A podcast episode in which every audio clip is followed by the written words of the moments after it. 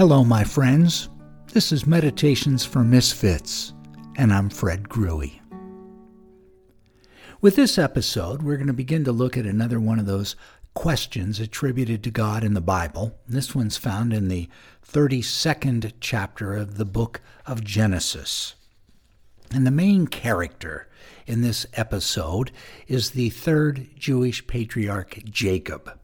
Now, Jacob was born with his twin brother Esau. In fact, he was born immediately after Esau. And as the story goes, Jacob came out of their mother's womb, literally grasping on or holding on to Esau's heels as if to pull Esau back into the womb so that Jacob could be born first. Because in that time and place, to be the firstborn son was like hitting the lottery later on in life when uh, inheritances were going to be distributed, the firstborn son would get twice as much as all the other inheritors. The firstborn would get a double portion. So that story sets up the context for the naming of Jacob, because the name Jacob literally translates as supplanter. Or in our vernacular, think of a little thief or little con man. Now, can you imagine growing up with the name Little Thief your whole life? What would people expect of? How do you fill out a job application with the name Little Thief? What would the employer expect from you? Well, Jacob certainly did live up to his name because as the story unfolds, he first of all cons his brother Esau out of his birthright for a, uh, a bit of stew, uh, you know, a bowl of stew. And then later, as their father Isaac is dying or nearing death, uh, Jacob and his mother connive to steal the blessing that should have gone to Esau. They steal it for Jacob. Well, now this stealing of the blessing so enraged Esau that he was going to kill his brother. So, in the wisdom and advice of their mother, Jacob flees their home and goes off to live with a distant relative named Uncle Laban. Now, Laban was a con man in his own right, and Jacob certainly met his match. For example, once Jacob got to Laban's house, he fell in love with one of Laban's daughters named Rachel. So he and Laban uh, cut a deal that he would work for seven years for the privilege to marry Rachel. Well, after the seven years and the wedding ceremony, Jacob wake up, wakes up the next morning and realizes that during the night Laban had pulled a switcheroo and Jacob had actually married Laban's oldest daughter, named Leah, who was not quite as attractive as Rachel.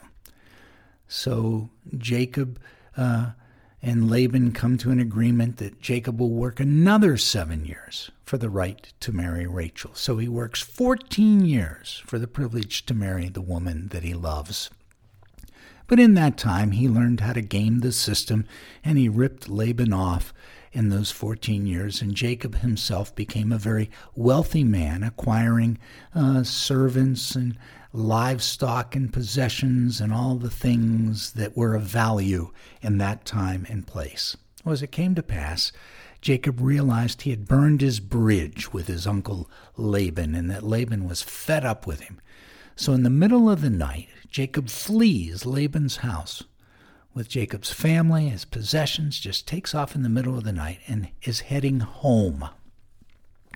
On the way home, he gets word that his brother Esau is coming out with an army of 400 men. Now Jacob thinks they're coming to kill me. So he concocts the plan. He camps out at a place called the Jabbok River, and he puts his family and possessions on the far side of the Jabbok, and he camps on the near side, thinking that if Esau attacks him, at least his family will have a fighting chance to escape, as Esau's army would have to navigate the river to get to them. So it's the night before the big meeting. Jacob is all alone. All of his possessions, everything he loves, is on the far side of the river. He is face to face with who he is, how he's lived. He's alone with his demons, with his shadow side. And it's in this context that the sacred writer says God shows up unexpected, uninvited, and inhospitable. Actually, they wrestle, and there's nothing in this wrestling between God and Jacob that indicates that it's horseplay or fun. It's wrestling to the death. Jacob is all alone. He's at his lowest point. He's vulnerable. He's face to face with who he is. And God comes and attacks him. Well, actually, the sacred writer is a little confused here as well because at one point, the wrestler described by the sacred author is a man, an angel, and God. Well, at any rate, they wrestle through the night. And at one point, it's nearing dawn, and God says to Jacob, Let me go. And Jacob says, No, I won't let you go. So God uh, throws Jacob's hip out of joint, and Jacob's vulnerable now. And God says to Jacob, What is your name? And Jacob answers, Little thief. And God changes Jacob's name from Jacob to Israel. So, what is this hauntingly crazy story about anyway? And, and what do we do with a God who attacks us when we're most vulnerable, when we're down?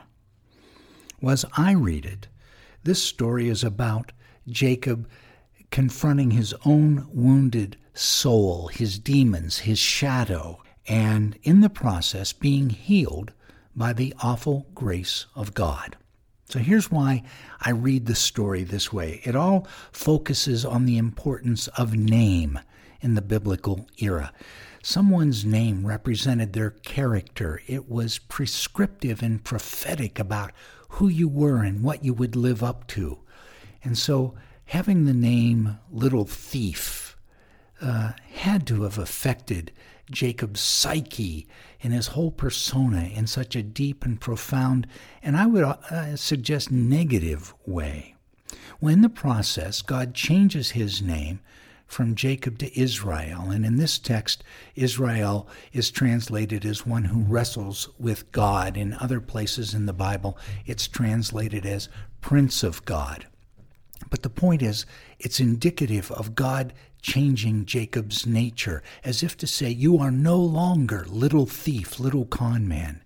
Now you are the Prince of God and the, the power and the liberation of Jacob's soul receiving this blessing frees him to become all he had ever hoped to be, was intended to be, that God dreamed him to be. Because for the rest of the biblical Jacob story, he becomes a blesser, one who blesses others because he has received the blessing. So, in this enigmatic interlude, Jacob's past caught up to him. Through a long, soul searching night, the awful grace of God came and painfully liberated Jacob from his own conniving, wounded, false self. And interestingly, the evidence of his liberation was that Jacob, Israel, now walked with a limp for the rest of his life. The wonderful spiritual writer Joan Chittister, commenting on this text, says it's when we won't let go of a thing that we're defeated by it. Let me go, says the Spirit of God. And Jacob answers, I will not let you go unless you bless me. And therein lies the secret of winning all the struggles of our lives. We must learn to let go of them so that we can come to the blessings hidden within them.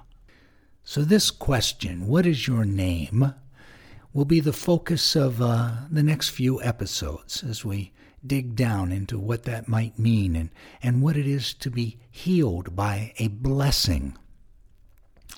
So, this week, uh, if you get a chance to spend some time alone and no one's around uh, to distract you or to perform for, when you're left with your own thoughts in some uh, introspective kind of way and you look at your life and who you are, in the midst of all that, if God were to show up and to come and be with you, what would you answer if God said, What is your name?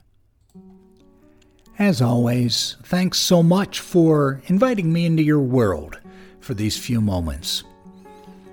In North America, this time of year, it's the holiday season. We have Christmas and Hanukkah and the solstice and Kwanzaa and, and other holidays as well. Whatever holiday you celebrate, I do hope and pray that you will grow into deeper connection with those you love and maybe even with yourself. As a final thought for our time together this week, I'll share with you one of my very favorite quotes. It comes from the Greek playwright Aeschylus, who 2,800 years ago penned these words He who learns must suffer, and even in our sleep, pain that cannot forget falls drop by drop upon the heart and even in our own despite, against our will, comes wisdom to us by the awful grace of God.